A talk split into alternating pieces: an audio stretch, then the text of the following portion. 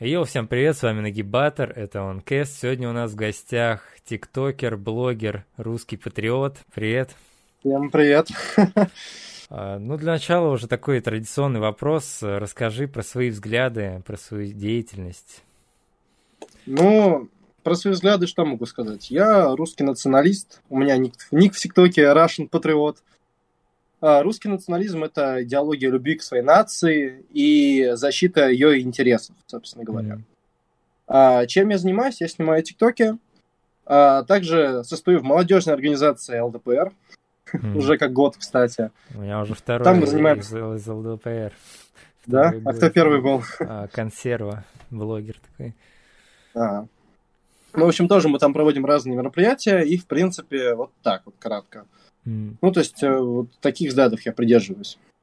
А, я вот э, видел у тебя эти видос с флешмобом «Не стыдно быть русским», где ты да. был на пикете таком одиночном. Вот как раз хотел спросить, а, был ли ты еще на каких-то акциях и будут ли?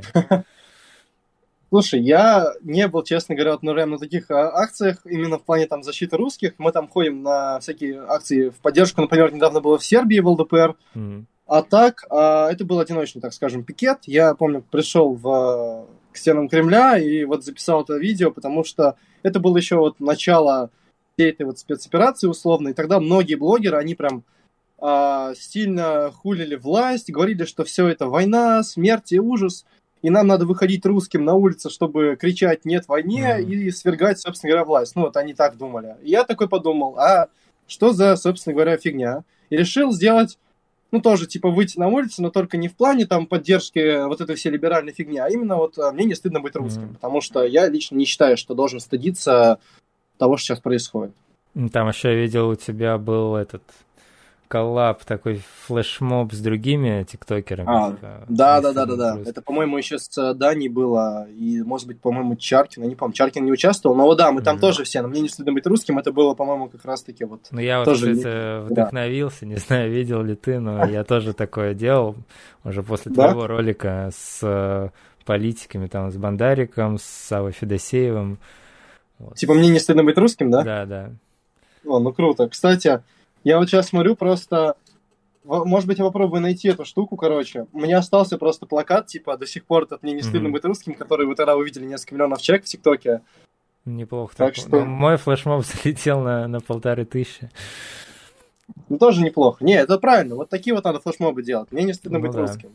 Это правильно. Вот, кстати, насчет ТикТока хотел спросить. Сейчас же, ну, во всяком случае, у меня почему-то уже не выкладывается давно. Я еще пытался через через взломанный ТикТок выкладывать, тоже что-то залетало. Угу. Но сейчас вообще никак не выкладывается. Слушай, вот сейчас знаешь что? Да, заблокировали его, а, видимо, ТикТок решил, что до конца так называемой этой военной спецоперации он будет заблокирован для всех русских, но это можно обойти. Можно просто вынуть флешку, поменять регион и загружать видео. Mm-hmm. Но там проблема в том, что это не увидит русская аудитория, а увидит только там заграничная, да. Mm-hmm.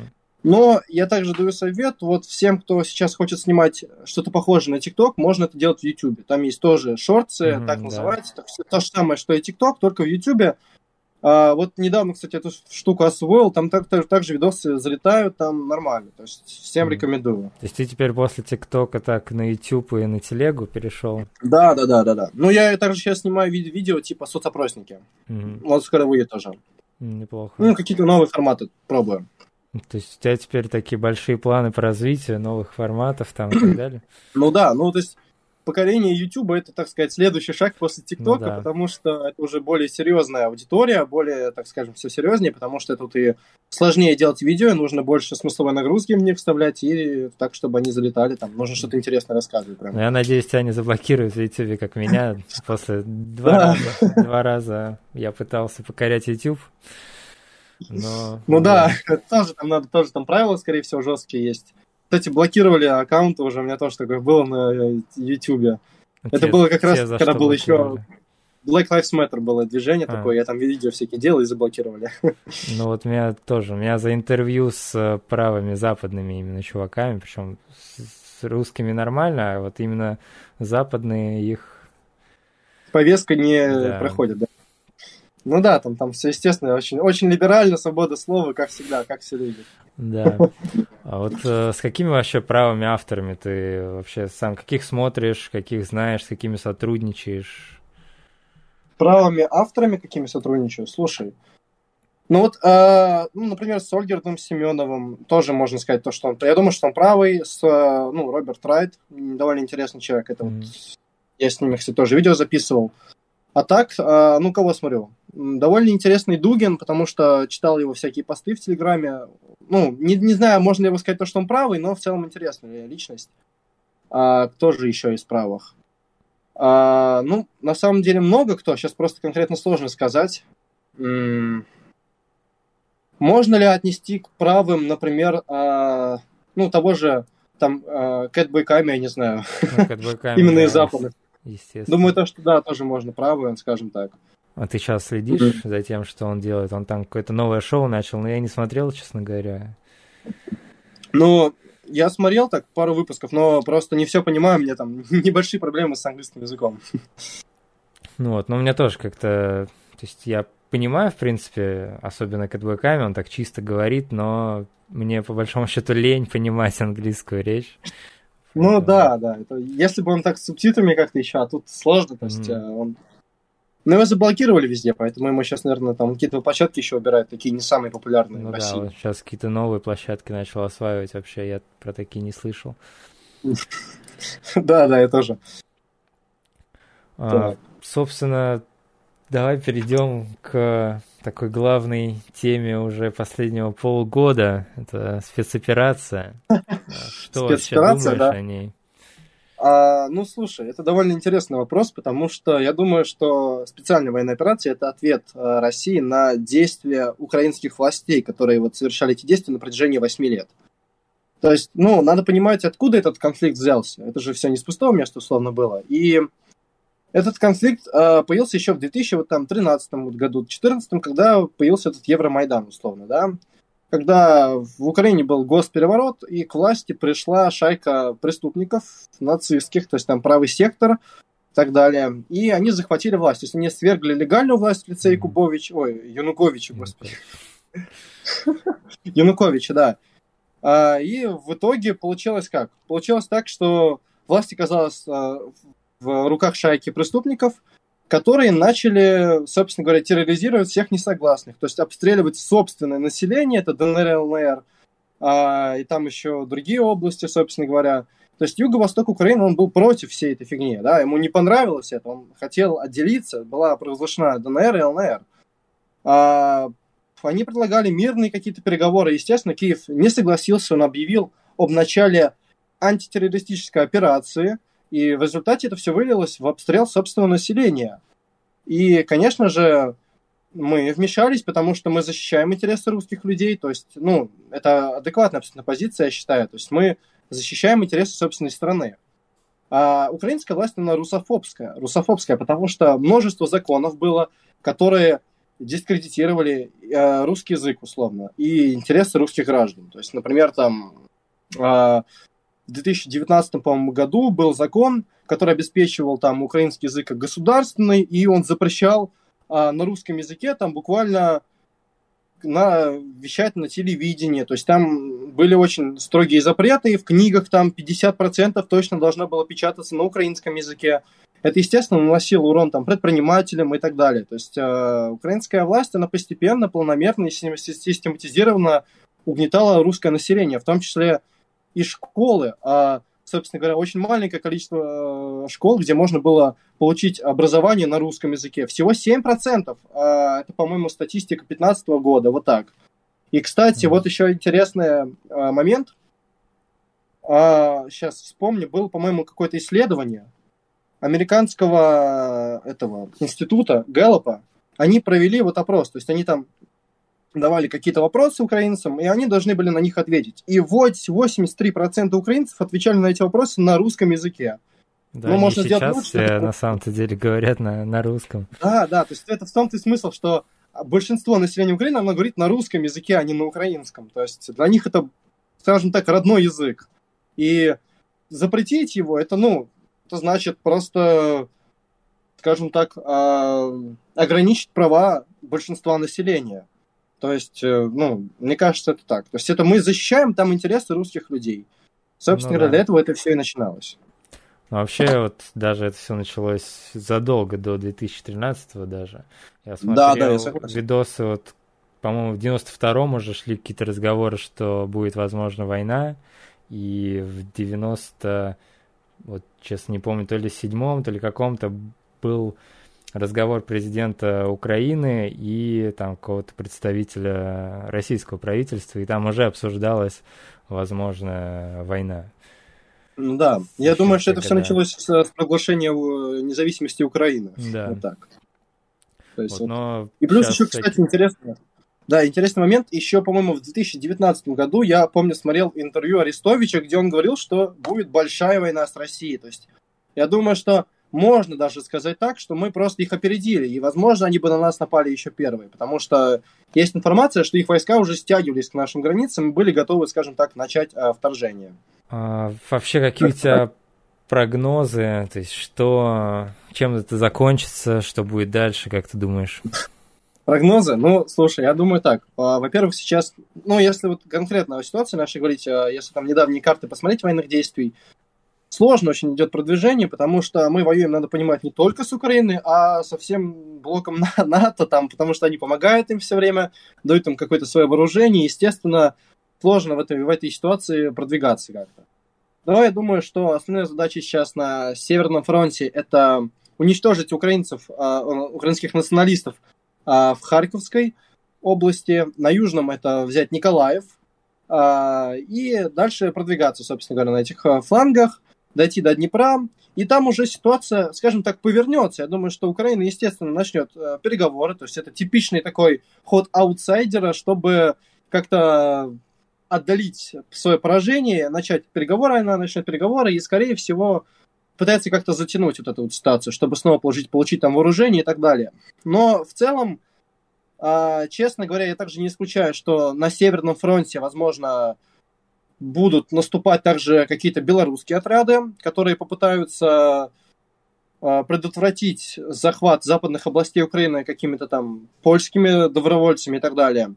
Я думаю, что в целом ситуация, честно говоря, станет более ясной вот уже ближе к, зим, ближе к зиме, потому что посмотрим, как проживет Европа без газа. Ну, да. И надолго ли ее хватит. Сегодня, есть, а, кстати, тогда нам... сегодня, кстати, на момент записи этого видео, 22 числа, очень сильно подлетел газ так в разы.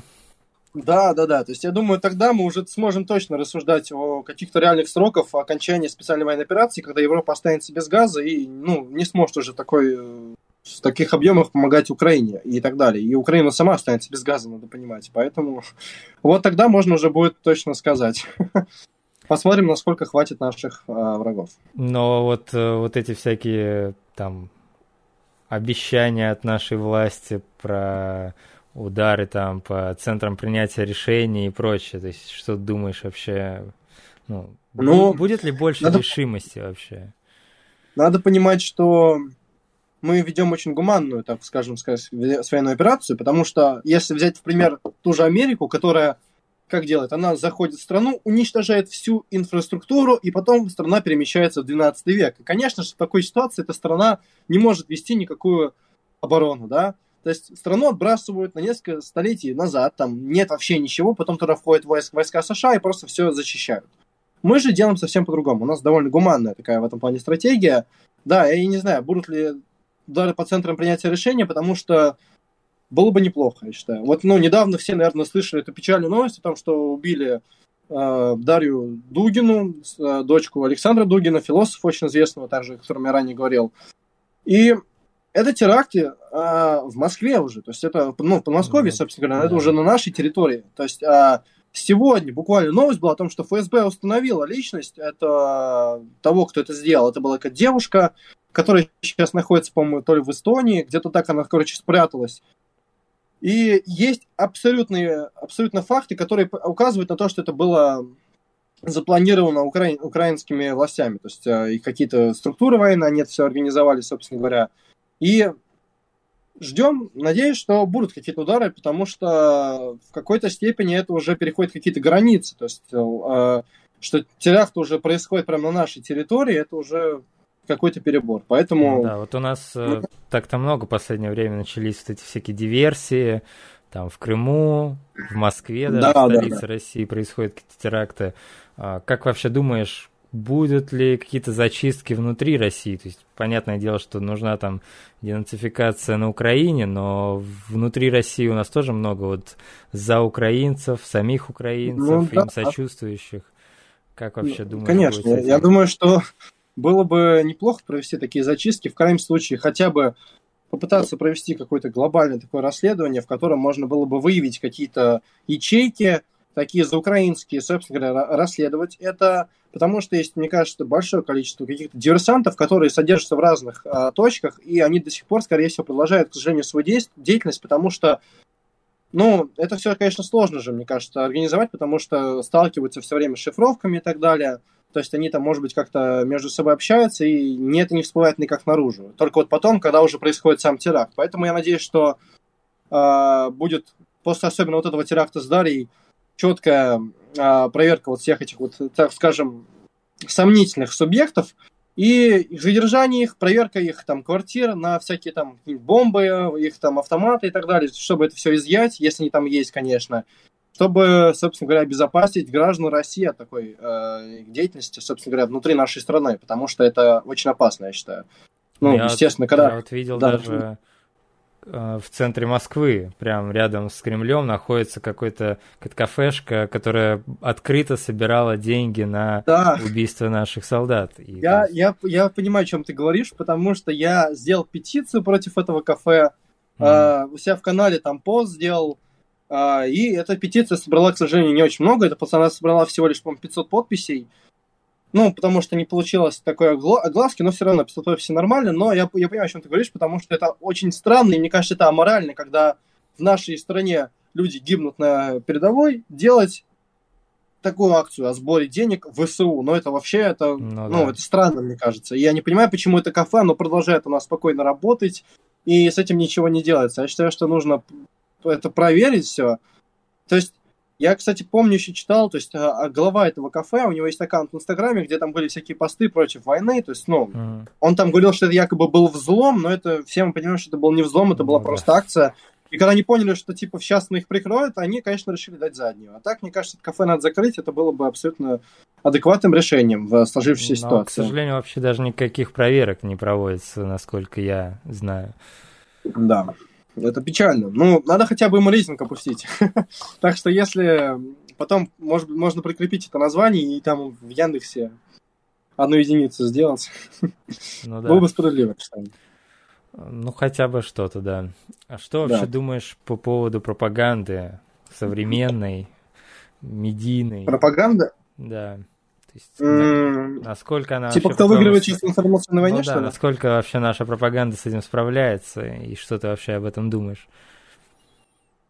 Слушай, да я думаю, справляется на самом деле. Очень много каналов, э, которые говорят о всяких вещах правильных, э, о том, что там мы продвигаемся, все идет хорошо, но надо понимать, что и украинская пропаганда, она очень тоже действенная, потому что я так понимаю, что там она спонсируется очень хорошо, и эта пропаганда, она не только с украинских каналов, она со всех западных ресурсов, потому что когда то, как только происходит какое-то событие фейковое, о нем говорят вообще все, это как было с инсценировкой в Буче, например, когда там нас всех, всех обвинили там русских в том, что мы зашли, там, зачистили город, уничтожили там все население, а потом после проверки оказывается, что это были, что, ну, люди погибали от взрывов ракет, которые были там выпущены с украинской стороны. То есть, собственно говоря, надо понимать, что очень много фейков сейчас создается, которые дискредитируют армию России, э, россиян дискредитируют и так далее. То есть, ну, это неправильно, я считаю. И, конечно же, надо тоже какие-то ответные меры предпринимать. То есть мы говорим, во-первых, не о фейках, мы говорим о реальных фактах,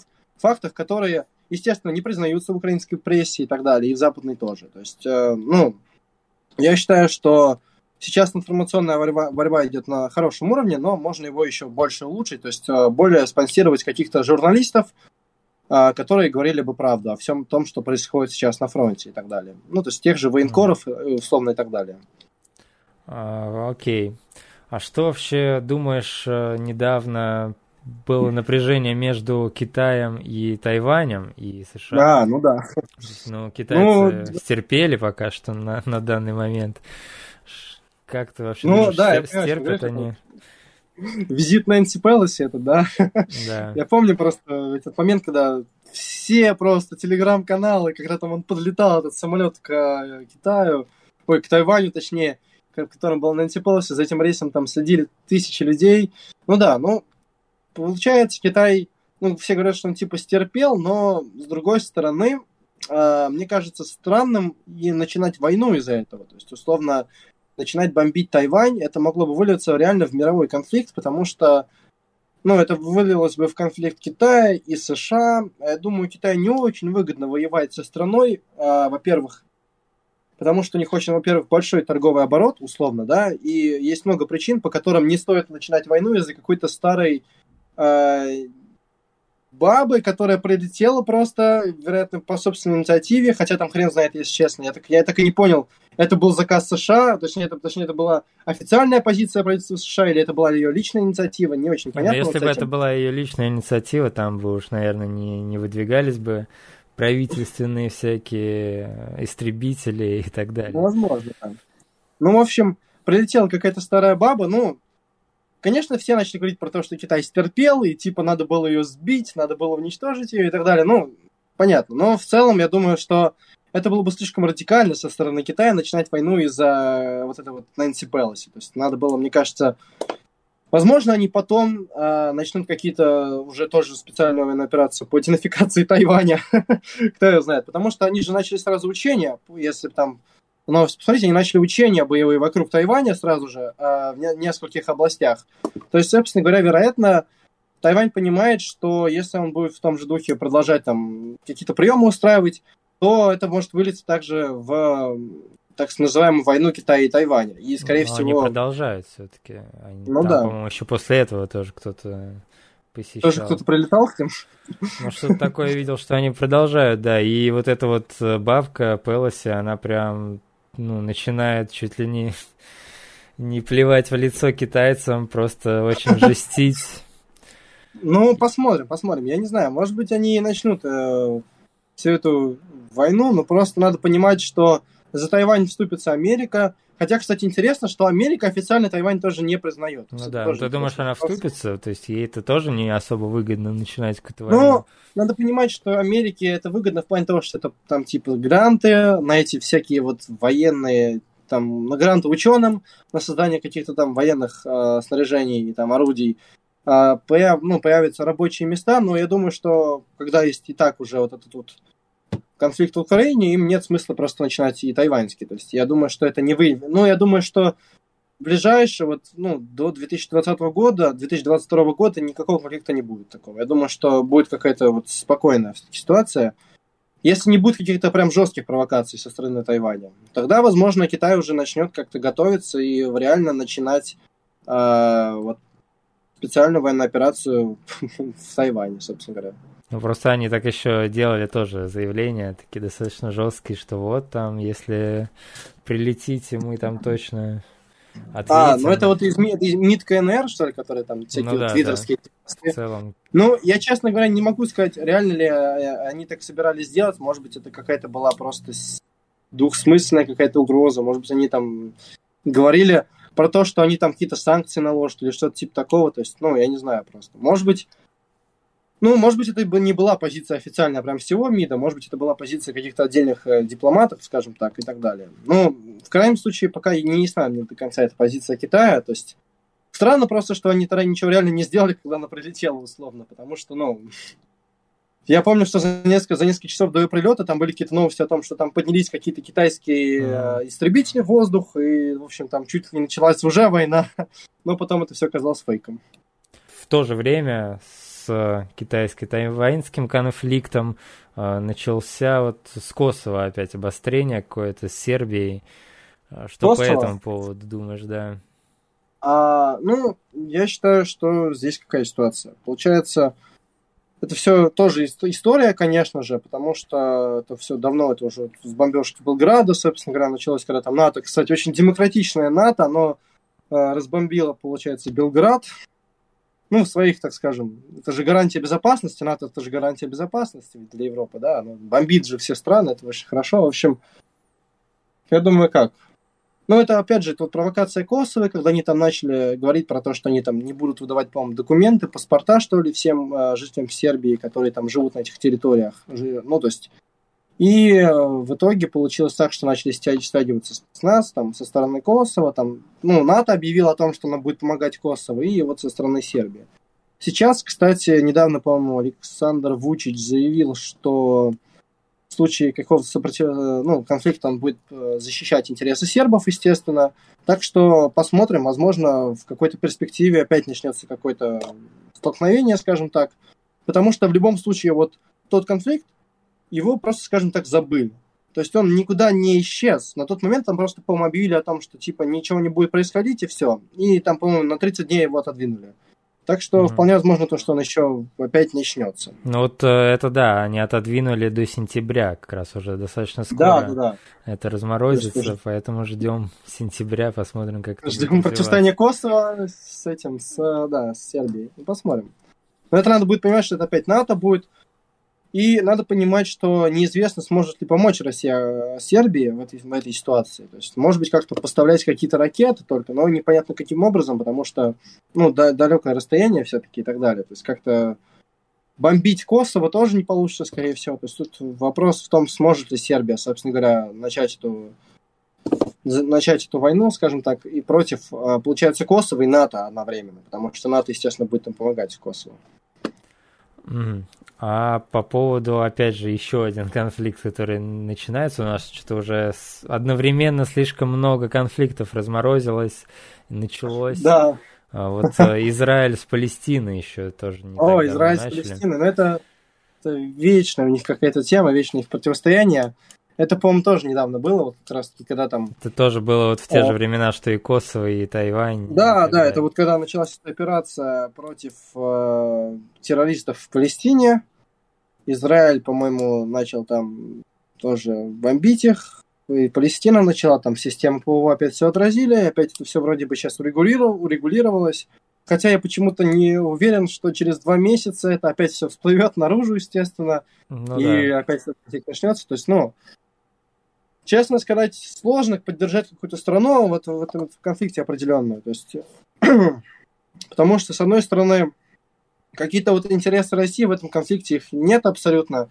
И поэтому, ну, мне лично как, э, не знаю, скажем так, русскому националисту, мне абсолютно параллельно, если честно, какая из этих стран там какую разбомбит и так далее. Окей. Mm, okay. uh, сейчас Поздняков разгоняет э, тему ядерки всего последние вот месяцы. Как вообще думаешь, возможно Будет ли ядерка? ядерная война? Да?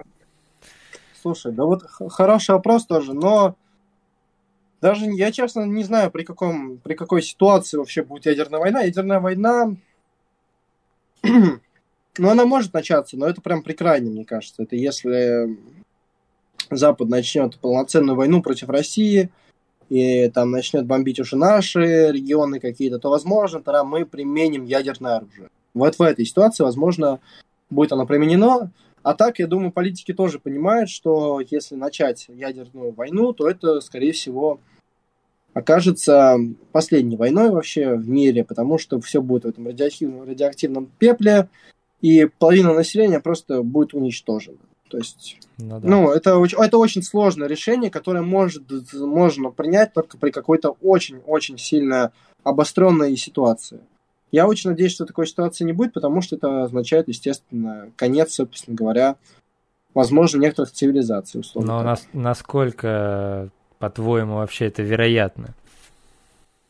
Ну, в плане процентов, я не знаю, ну, процентов 5 я бы так выделил. Mm-hmm. Ну, я думаю, что сейчас надо заботиться о том, чтобы Украина не разбомбила Запорожскую электростанцию, атомную электростанцию, потому что сейчас она всячески наносит по ней удары, ну, да. я не понимаю, зачем она это делает, потому что это вызовет всплеск, собственно говоря. Это будет Чернобыль 2.0, условно. Чернобыль 2.0, если они разбом... Э, разбомбят эту вот ЗАЭС, потому что многие страны вблизи, э, ну, то есть там, как, как это тогда было, разнесется эта радиоактивная пыли по всем близ, близ, ближайшим странам, и, естественно, это вызовет опять какие-то всякие болезни, и это будет просто ужасно, и надеюсь, что и украинское правительство поймет, что такого делать не надо. Хотя пока что, знаешь, оно напоминает какую-то обезьяну с гранатой рядом с э, опасной какой-то электростанцией, которая может в любую минуту взорваться. То есть как будто бы украинское правительство это какие-то умалишенные идиоты, которые бомбят, продолжают бомбить эту электростанцию. Они понимают, что если она взорвется, то плохо будет не только русским, а будет и плохо им. Так. Но главное, что плохо москалям.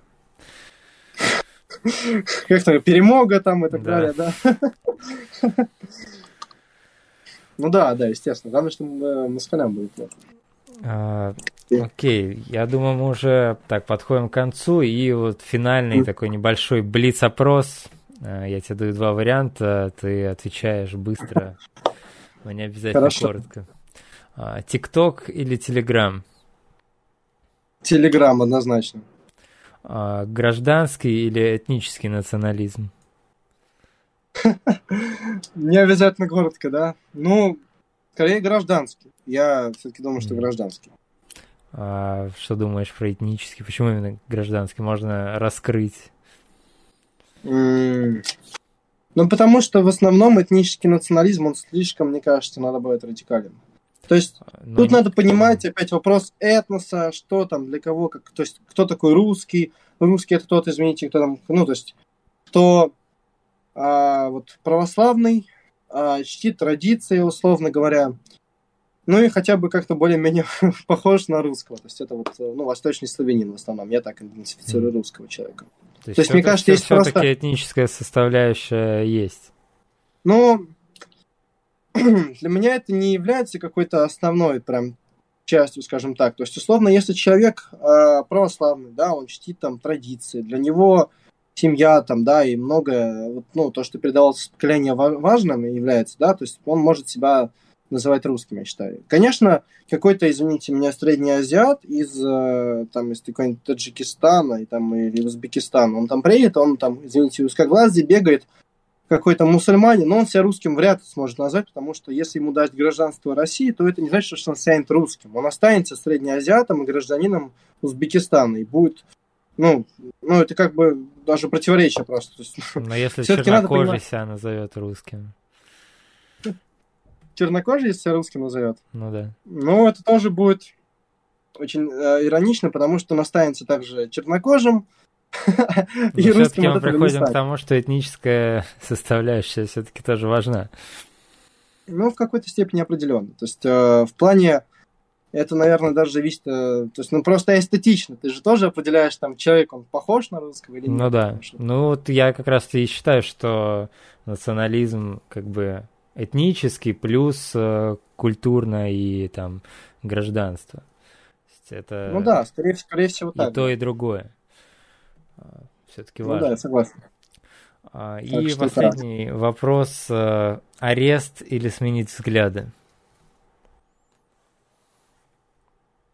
Тяжелый вопрос. Ну, арест? Что ж тут говорить-то? Пусть арестуют, но лучше остаться при своем, я считаю. Ну и надо еще понимать, что какие у тебя взгляды. Если у тебя взгляды неадекватные, то за них можно и посадить. То есть если ты там условно какой-то экстремист, который призывает кого-то уничтожить, то, ну, надо посадить. То есть это тоже зависит от взглядов, скажем так. Если взгляды адекватные, mm-hmm. то тут и сажать-то не будут, собственно говоря. Поэтому Я лично не считаю, что я какой-то правый радикал там опасный и так далее. То есть в этом плане. Согласен. Ну что ж, что э, думаю, будем заканчивать уже. Спасибо, да. что пришел. Подписывайтесь да, тебя... на русского патриота, на мой канал. Да, кстати, в Ютубе теперь можете подписываться. Там я тоже сейчас а, заливаю типа шорты эти. Так mm-hmm. что там буду сейчас а, пытаться как-то пропиариться. Ну, надеемся, что тебя не постигнет моя участь в Ютубе. Да, это, я тоже надеюсь на это. Потому что, ну, на самом деле, после ТикТока там такая цензура, что я, в принципе, готов ко многому. Так что так. Ну да, но лучше, ну, надеюсь, что не забавно. лучше сосредотачиваться, наверное, больше на телеге, но YouTube тоже. Как да, конечно, Telegram сейчас э, развивать надо, потому что его самая сейчас стабильная платформа, которая, ну, мне кажется, чтобы тебя забанили в телеге, это надо прям что-то очень жесткое. Прям... Меня банили два раза в телеге. Серьезно? А за что тебя банили? Меня новостные каналы банили. Еще канал э, с кэтбойками мне тоже забанили. А, ничего себе. За... А что, за что там? Мне вообще банили... Такие плохие слова на N? Да, за эти. Вот новостной канал и еще один развлекательный канал меня забанили за хайлайты Gypsy Crusader. Он такой, а, типа, персона нон-грата такая, да. Да, но жалко его, кстати, его, по там за хранение ну, оружия, да. что ли, посадили. Его на, на 4 года почти. Ничего себе. Жестко его. Ну да. Но, блядь, не надо было хранить оружие, особенно когда ты ну, занимаешься такой деятельностью. Ну принципе, да, ожидаемо. ему еще Ками советовал. Ему еще как бы Ками да. советовал, что типа, мужик, не надо, тебя сейчас арестуют, а он не послушал его и в итоге попал. Так что... Так, ну, в общем, да. Всем пока. Да, всем всего хорошего.